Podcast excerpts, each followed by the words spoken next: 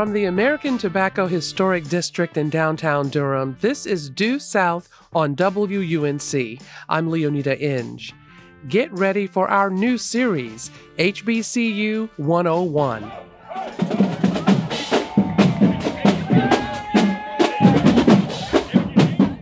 From Elizabeth City State University in the northeastern part of the state to Johnson C. Smith University in Charlotte, North Carolina has more historically black colleges and universities than almost any other state. In fact, most HBCUs are in the South, like my alma mater, Florida A&M University.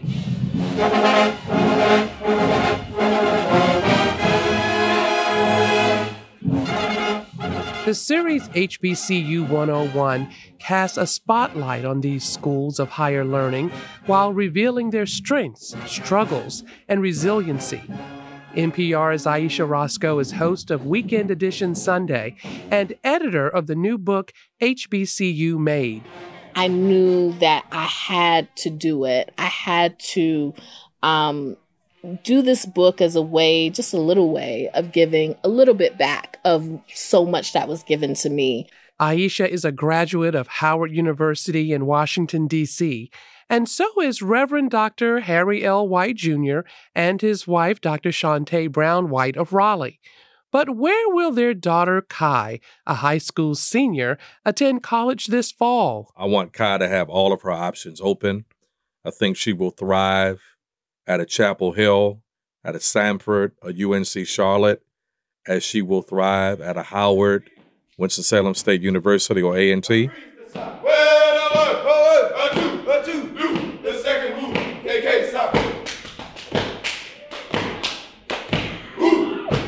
That beat is coming from members of Kappa Kappa Psi National Band Fraternity at North Carolina Central University. We're stepping high and kicking off our recurring series, HBCU 101, with a visit from the president of the oldest HBCU in the South, Dr. Paulette Dillard, president of Shaw University. Welcome to Due South. Thank you. This is truly an honor to be here with you at Due South. Thank you so much. So let's talk for a moment about the many historical distinctions that Shaw holds. Ah, thank you so much. Shaw is privileged to, in addition to being uh, the first historically black college and universities founded in the southern United States, is also the first institution, not HBCU, but institution to have a medical school with a four year curriculum. Now, let me be clear it wasn't the first medical school but it was a first medical school with a four year curriculum, which is the model that is in use today. Um, and so we are so proud of that um, distinction. Uh, Shaw University happens to have produced uh, the leaders and founders of several other institutions in North Carolina. The, the founder of North Carolina Central University was a Shaw University. James gr- Shepard, yes. Graduate. And so many of Shaw's early graduates went on to either found or lead other institutions, um, especially in the state of North Carolina, for which we are extremely proud. What continues, I guess, to make the South, you think, a breeding ground for Black professionals? You know, is it the HBCUs?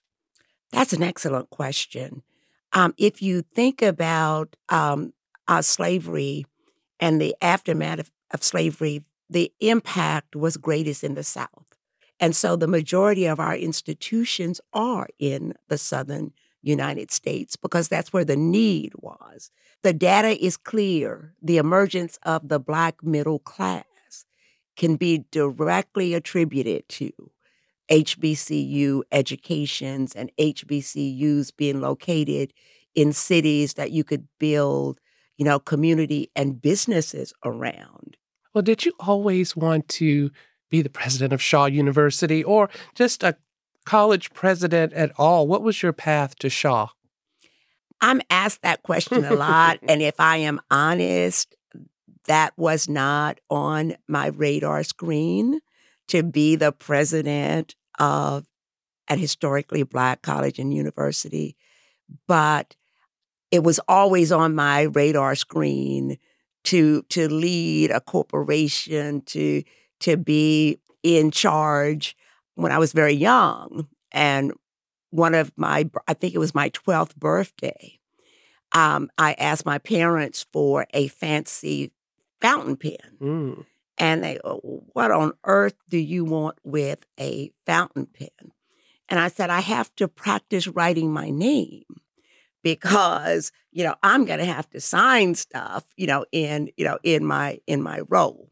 And needless to say I spend a lot of time signing things these days but I always wanted to be um, in a position to be a difference maker.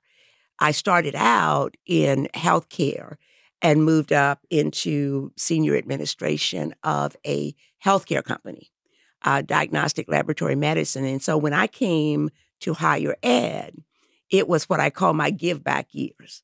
I attended three historically black colleges and universities. I have a undergraduate degree from Barber-Scotia College in Concord, North Carolina, which is working diligently to get its accreditation restored and to reopen. And I have a master's degree from Tennessee State University. I'm my mother's alma mater. And I have a PhD from Clark Atlanta University. So I am a three time HBCU graduate.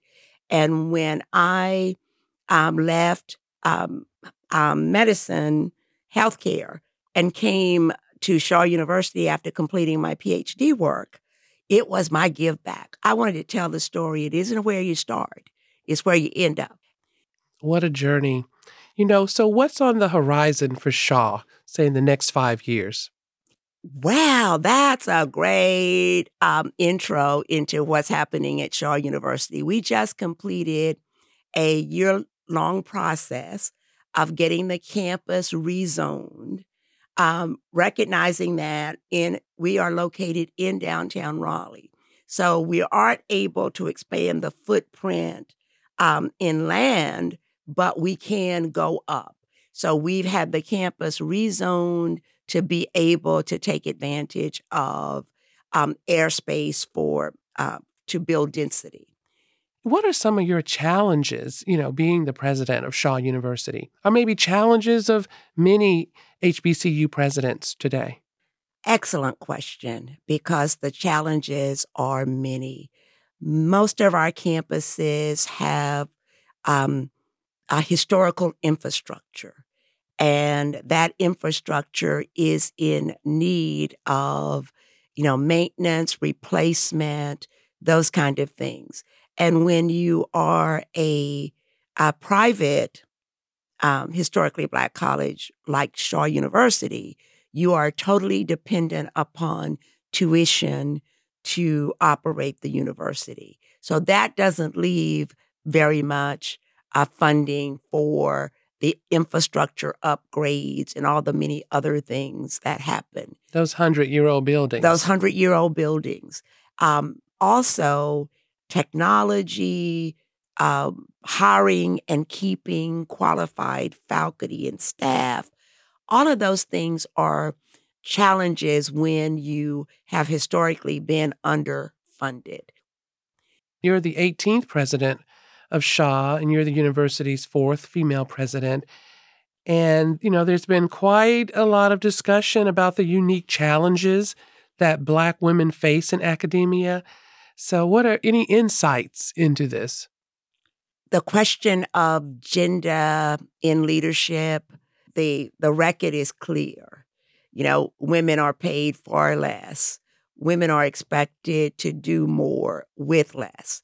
And when you combine that with the inequities associated with race, then you've got race and gender, you know, a double, you know, uh, you know, challenge for uh, women that look like me in leadership because we're succeeding in a role that was not designed for us. But we are held to, you know, a standard of achievement that does not come with the support mechanisms necessary to achieve that. But yet, you know, we still are making, you know, impact in the field. So I think that we are, you know, coming front and center in recognizing how difficult the challenge is. And now we just have to make sure that the scaffolding is in place to allow uh, women, you know, to excel. Hmm. I like to think and feel you're supported at Shaw. I feel supported at Shaw. I have challenges at Shaw. I have, um, you know, um, you know, issues that you know are you know broader than just m- me and my leadership. But I can honestly say that I feel, you know, supported. Well, Dr. Paulette Dillard, it's been a pleasure. Your insight, um, what you bring, the breath that you bring to your institution, I'm sure is deeply valued by many across the whole HBCU umbrella. So thank you so much for being here today. Dr. Paulette Dillard is the president of Shaw University. Thank you so much. And I want to share with you that HBCUs are a very tight knit group and we support each other, love each other, and are excited that you are taking time uh, to highlight our institutions. Thank you so much. Thank you. Coming up, a chat with NPR's Ayesha Rascoe about her new book, HBCU Made. You're listening to Due South.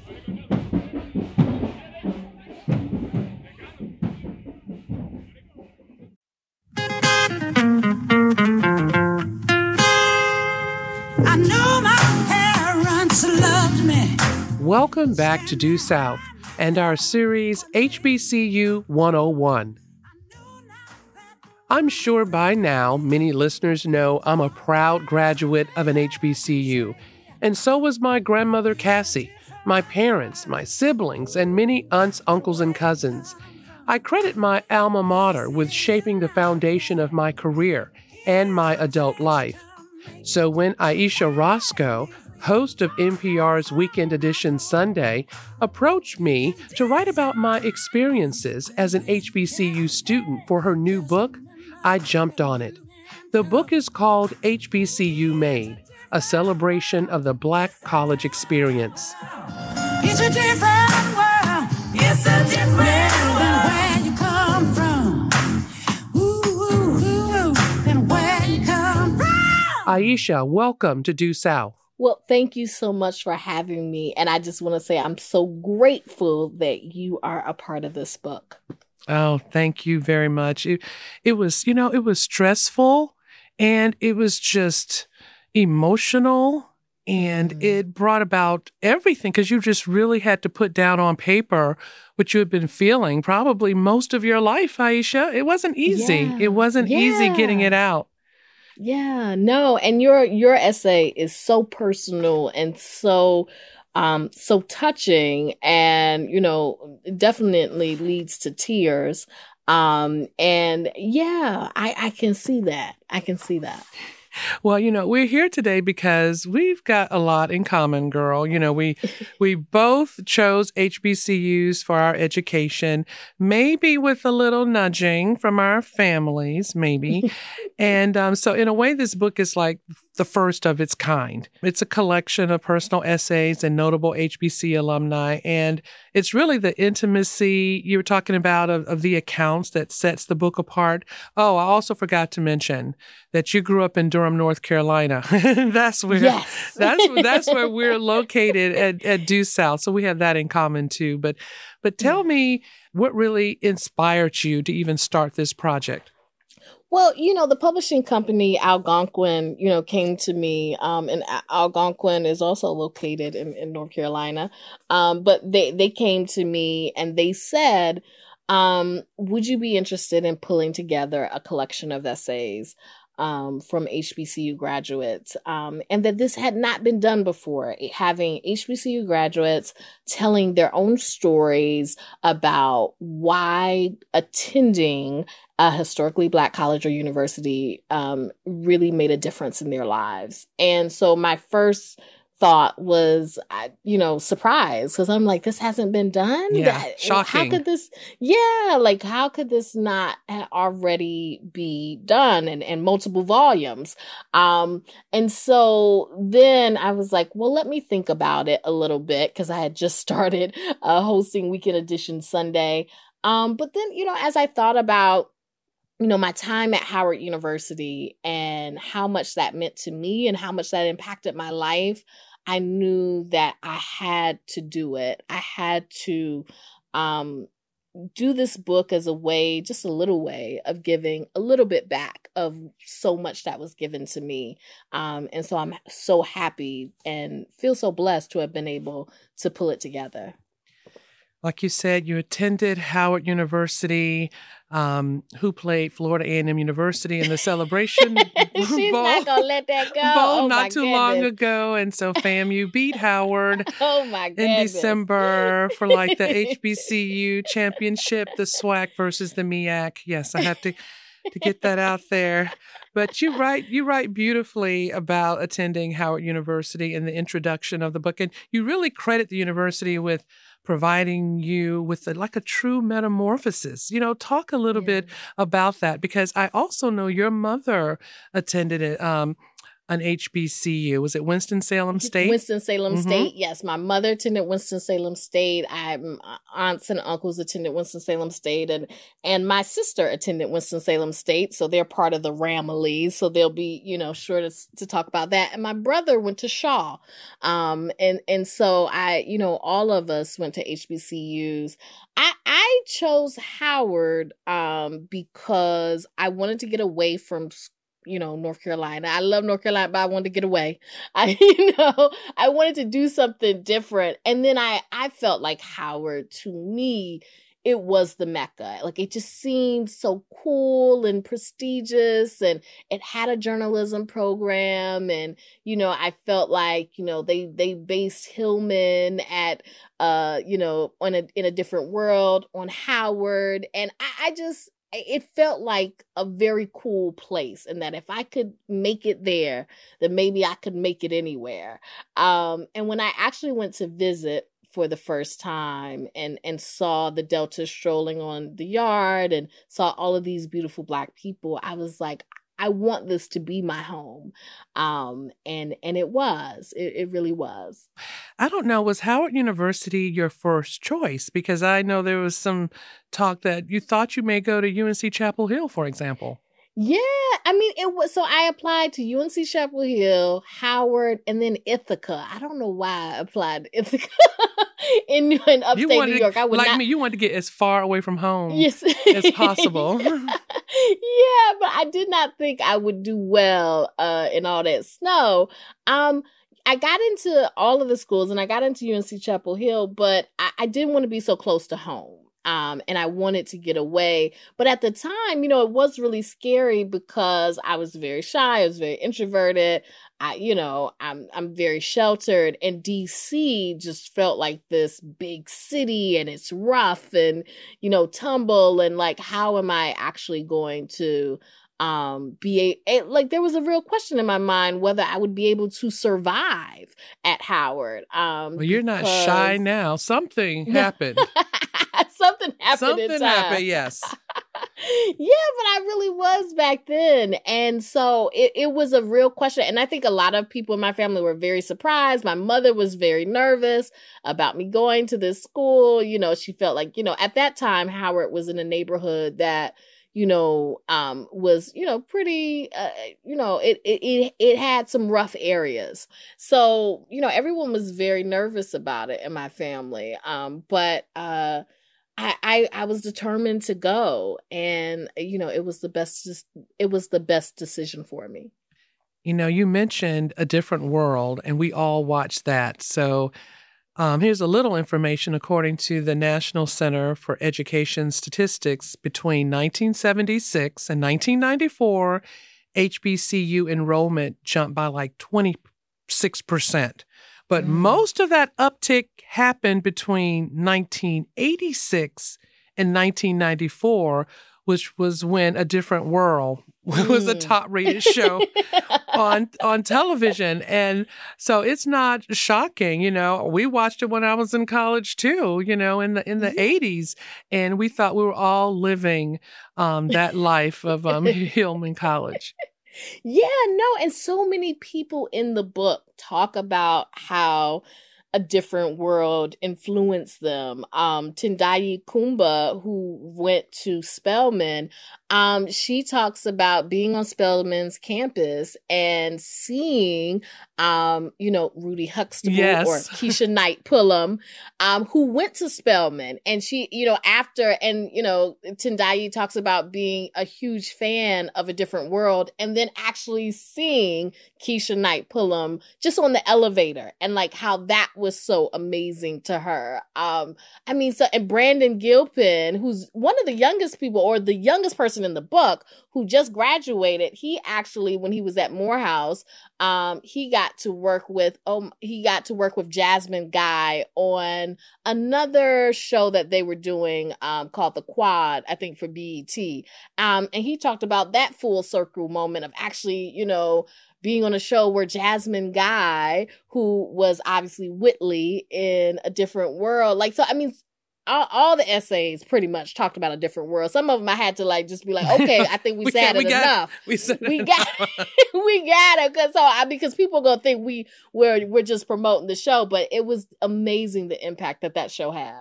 Oh, it did, and and I, I pro- it probably is what brought a lot of black celebrities' children to HBCUs at the time. Because when I think of the '80s, when I was there, I remember at least for a short time, Sharon Mayfield, like Curtis Mayfield's daughter, was in school with Mm. me, and then Mhm. um, one of the um, Four Tops, Duke Oh. Fakir, his son, Nazim, is it Nazim? I'm saying his name wrong, but it, Nas, we just called him Nas. But it's like that. It was a you really mixed um, your everyday black experiences at home with the wider world in a way that you probably wouldn't have been able to do maybe if you went to a predominantly, you know, white institution. Yeah, yeah.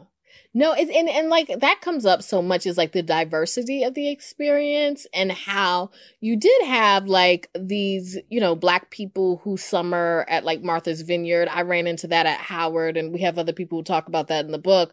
Um and I never knew black people like that. You know, that wasn't my experience, you know. We're working class. Well, because you went to the Outer Banks in North Carolina. Yeah, yeah. You know, we I- didn't well, we didn't even we didn't even go to the Outer Banks. We was we went to you know a, a families. You know, we went to family members' houses and we slept on the floor. you know, we we didn't even go on them type of vacations. So that was like so different to me. And then um, there's also the very funny story from Lauren F. Ellis, who does a whole bunch of special effects stuff for like Aquaman and all the big movies. Uh, but she talks about running into her first Black Republican on Mm. Hampton's campus. oh yes. So there, there is a diversity, I think, on these campuses that people don't realize because Black people aren't monolithic.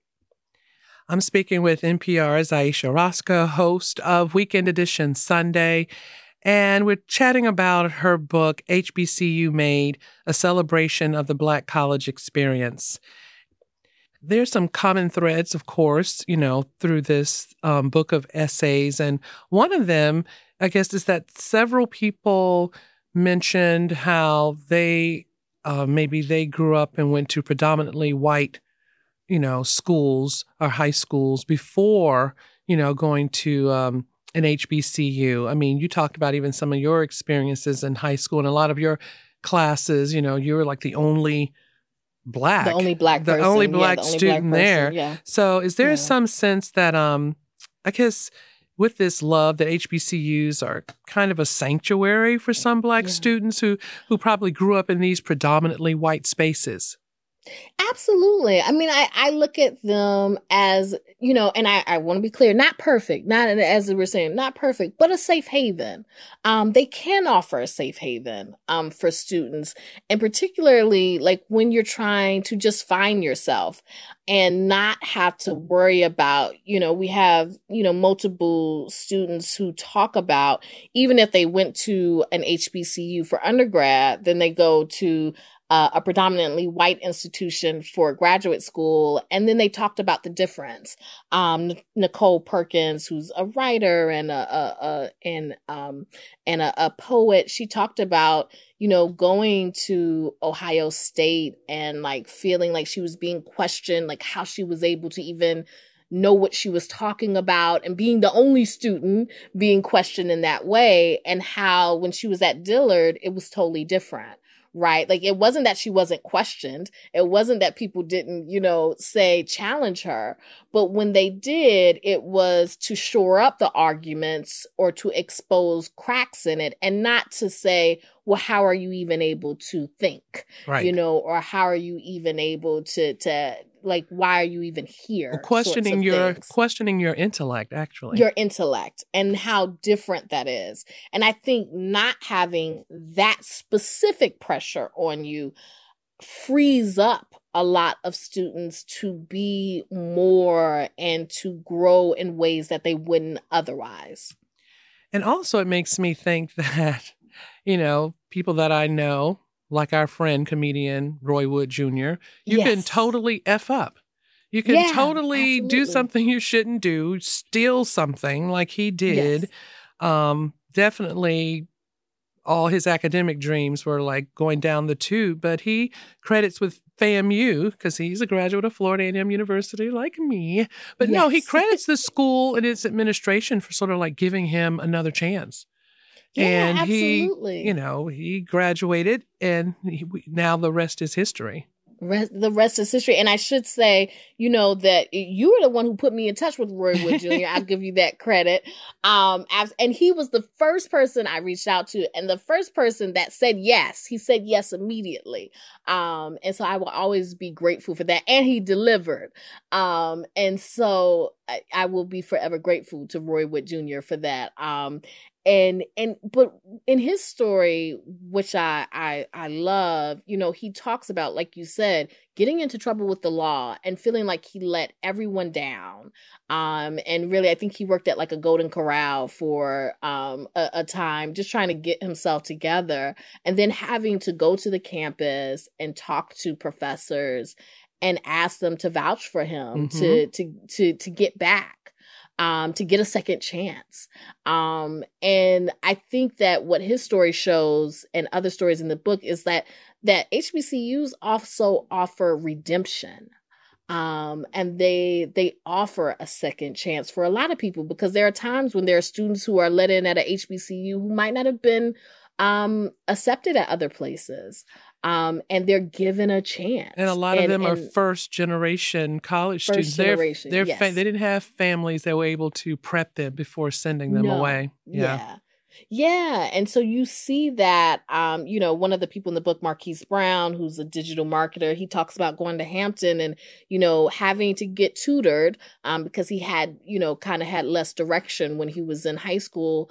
Um, and he talks about being tutored by a black mathematician and what it meant to him just emotionally and for his um his mindset to see a black man a black male mathematician um and to who was helping him and not judging him and how that meant so much to him. And then you know he goes on to be you know an honor student and and all of these things but because he was given a chance by Hampton hmm HBCUs are not just a back in the day thing, but they are a today thing, Yes. right? Like it's what it's not just what they did, but what they're doing. And you see that Brandon Gilpin, who I think I mentioned is uh, he's an actor. He's the youngest person in the book. He only graduated about, you know, two years ago uh, from Morehouse. And then you also see uh, people like you and Branford Marsalis who are giving back to HBCUs and teaching at HBCUs.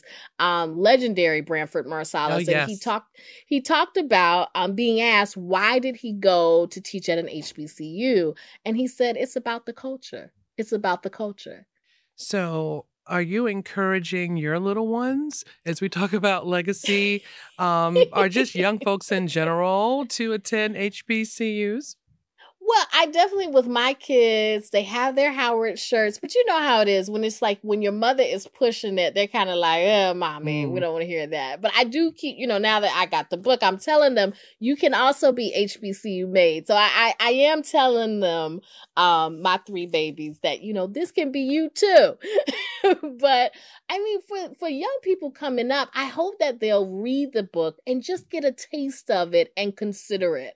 Obviously, HBCUs are not going to be right for every person and they they cannot educate every black person in in the world and in this country but I think that they occupy such a special space. Um, and I think what this does is give context to, you know, a lot of you know black people or just like really the world is is looking at HBCUs in a new way when you have Beyonce doing homecoming and um you know you have like all of this attention on HBCUs. Yeah, and LeBron um, James buying athletes tennis shoes. Yeah, yeah, absolutely. And you get so you get all of this attention and this gives some context to that. Like why is this important? What you know, what is you know who are the majorettes who are doing all these dances and stuff and inspiring uh beyonce? Like why what is this all about? I think that that's what this pro- book provides is is the background and the context for that. Well Ayesha Rascoe thank you so much. Ayesha Rascoe is the host of NPR's Weekend Edition Sunday. She's also the editor of HBCU Made, a celebration of the Black College experience. Thank you so much for this love letter, Ayesha Rascoe. Thank you so much. And, and once again, thank you for your love letter uh, to FAMU and also to your dad. Um, and I, I'm so grateful for it. Thank you. HBCU 101 continues. I have a conversation with an African American family from Raleigh about how they have helped navigate their high school senior through the college selection process. You're listening to Due South. I'm building me a home. I'm building me a home. I'm building me a home.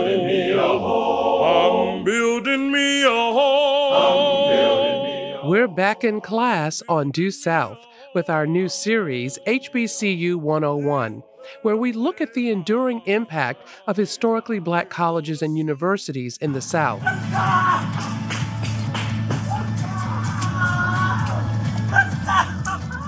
Well, this scene is a common occurrence on social media this time of year. Families recording the nail biting moment when they find out if their loved one was accepted at the university of their dreams. Good, congratulations, baby. oh, my baby, yes, he got in the Morehouse show, yeah, baby. In this viral video, a young man was running up and down the street when he found out he was accepted into Morehouse College, an HBCU in Atlanta. Meanwhile, the white family of Raleigh has a lot to celebrate and to ponder.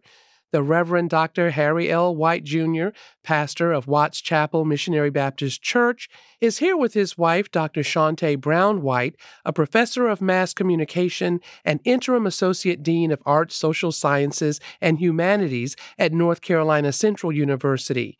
Also joining us is their 18 year old daughter, Kai White. She is a senior at Wake Young Women's Leadership Academy at St. Augustine's University. Welcome to Due South. Thank you. Thank you. Thank you. Well, first for Shante and Harry, because I've known your family for a little while, I know that you both attended an HBCU. Um, didn't you meet and fall in love at Howard University? I don't know. Am I making that up? But did that happen? We did meet. We met. And you didn't fall in love at Howard? It came later? That's another story for another okay. day. We'll just we'll just keep it at you met at Howard University in DC. We were friends. We were friends. At Howard University. So tell me, um, tell me about Howard University and why you attended that particular institution. Harry? Uh, Howard University was a great experience in my life. I'm a native of Baltimore, Maryland.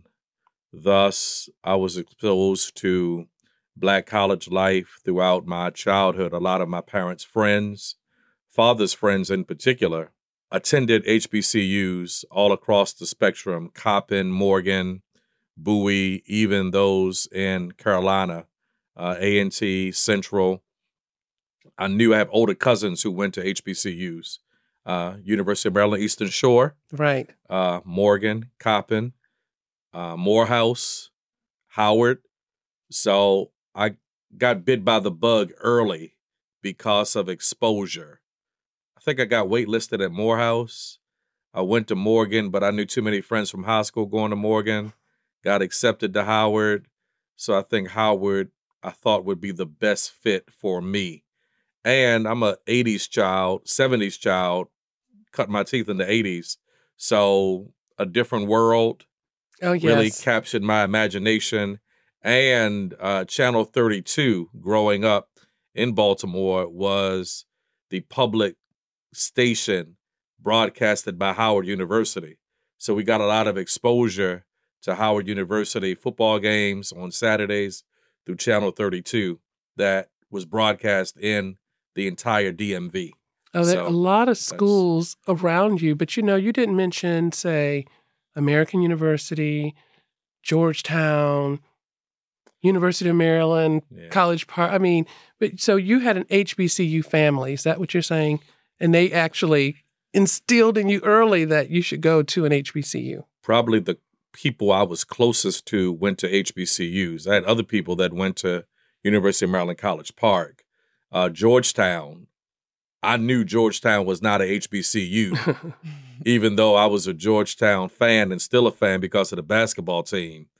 I just had more people closer to me who went to HBCUs as opposed to PWIs. So it was Hmm. an unconscious influence and probably bias in my life. Oh, I understand. I've I've lived that. Shantae, tell me about what brought you to Howard.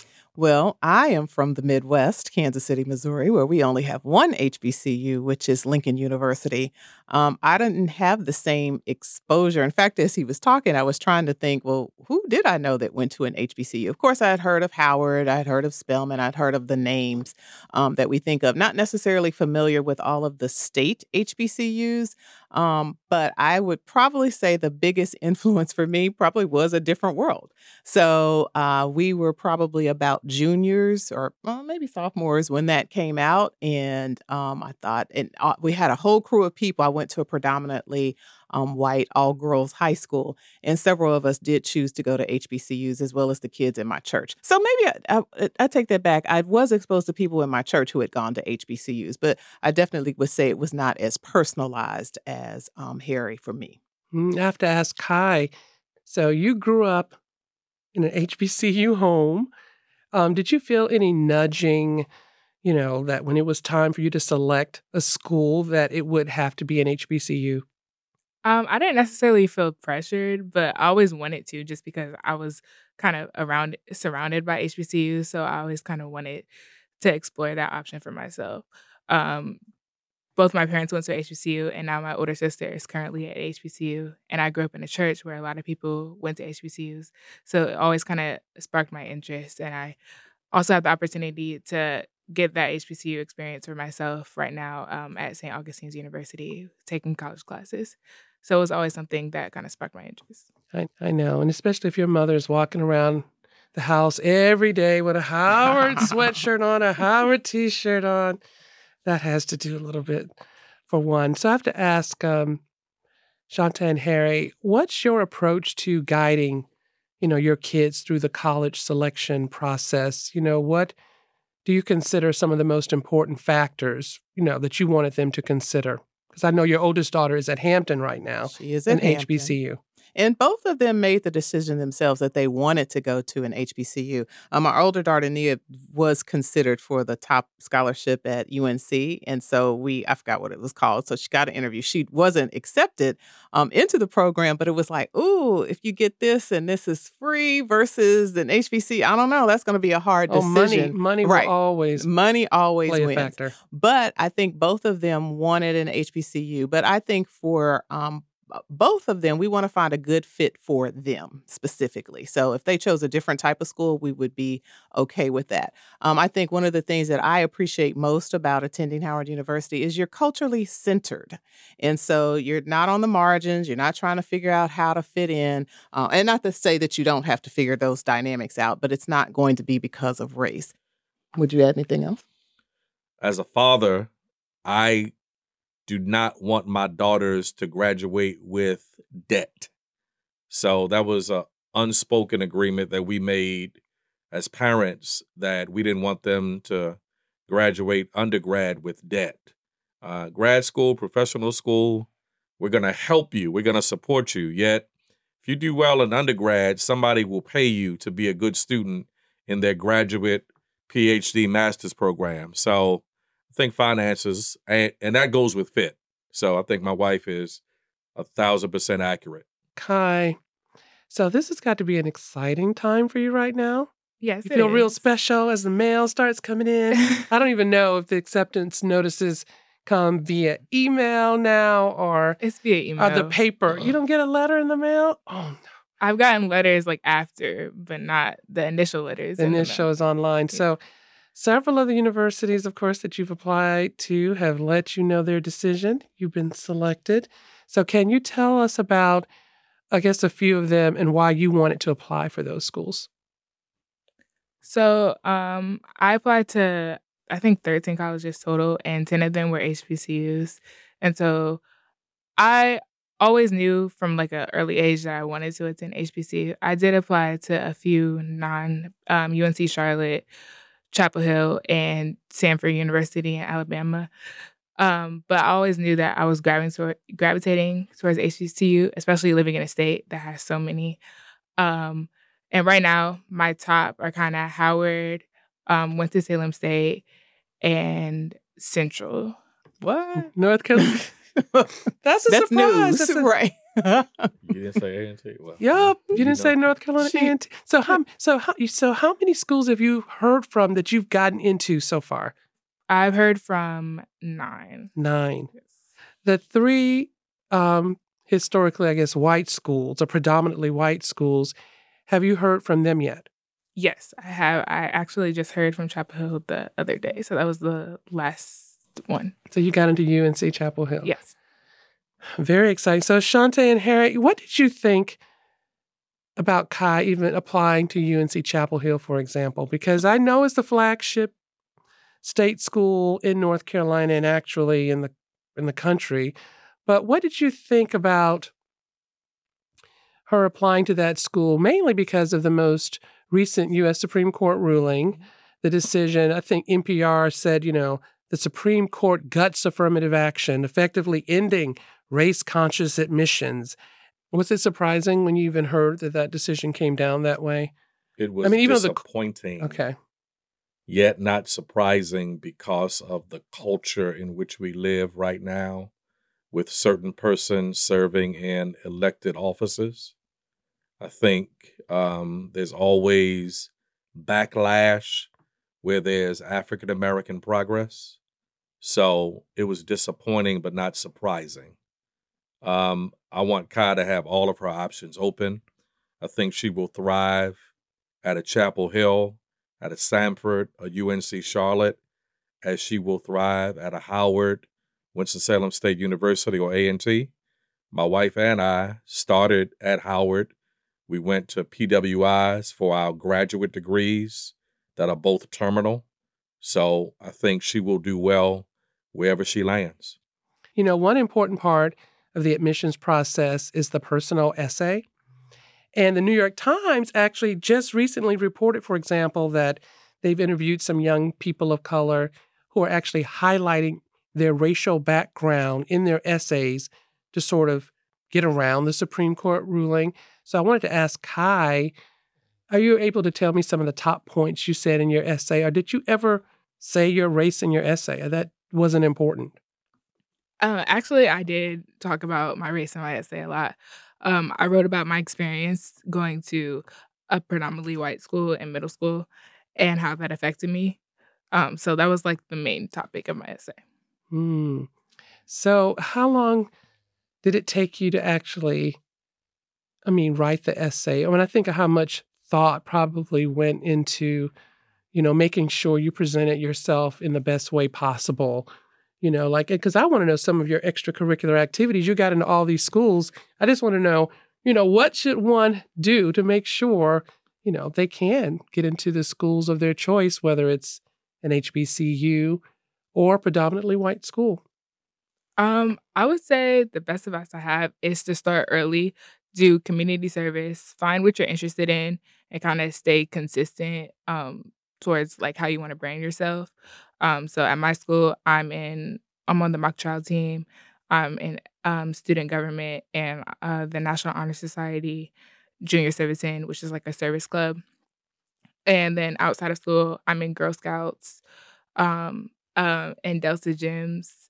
So I would just say, really start as early as possible, like in ninth and 10th grade, and try to create like longevity and consistency throughout your whole time. Sounds great. You know, Shantae and Harry, what are some ways you're helping your children and maybe even other students in their college experience that maybe you wish you had help with when you were their age?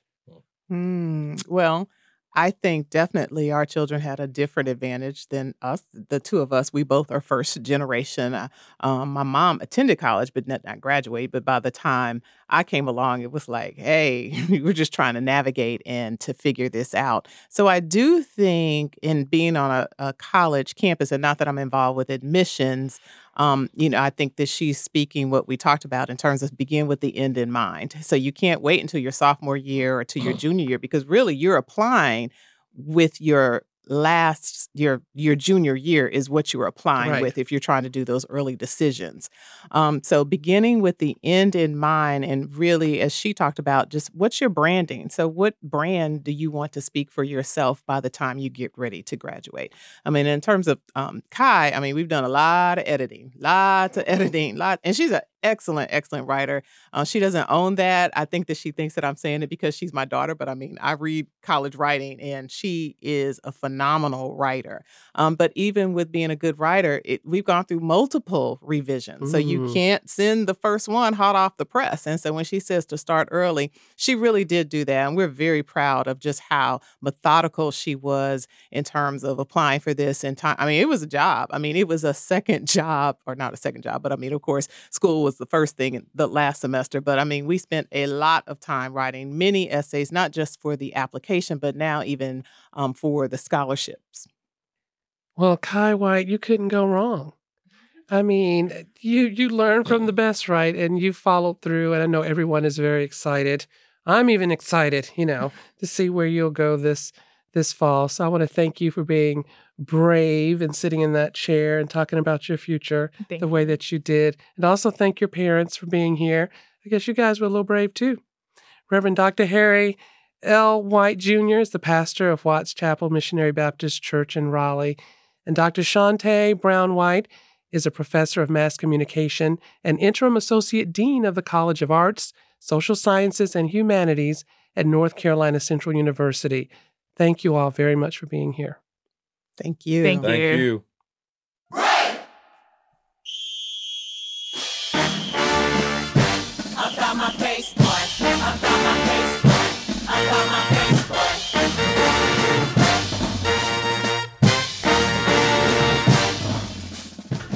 You've been listening to HBCU 101 on Due South.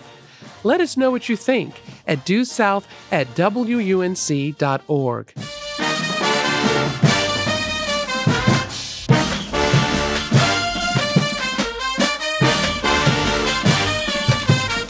Our producers are Stacia Brown, Codell Charco, and Rachel McCarthy. Denarius Thomas is our technical director, Aaron Keever, our executive producer. For Jeff Tiberii, I'm Leoneda Inge. This is North Carolina Public Radio, WUNC.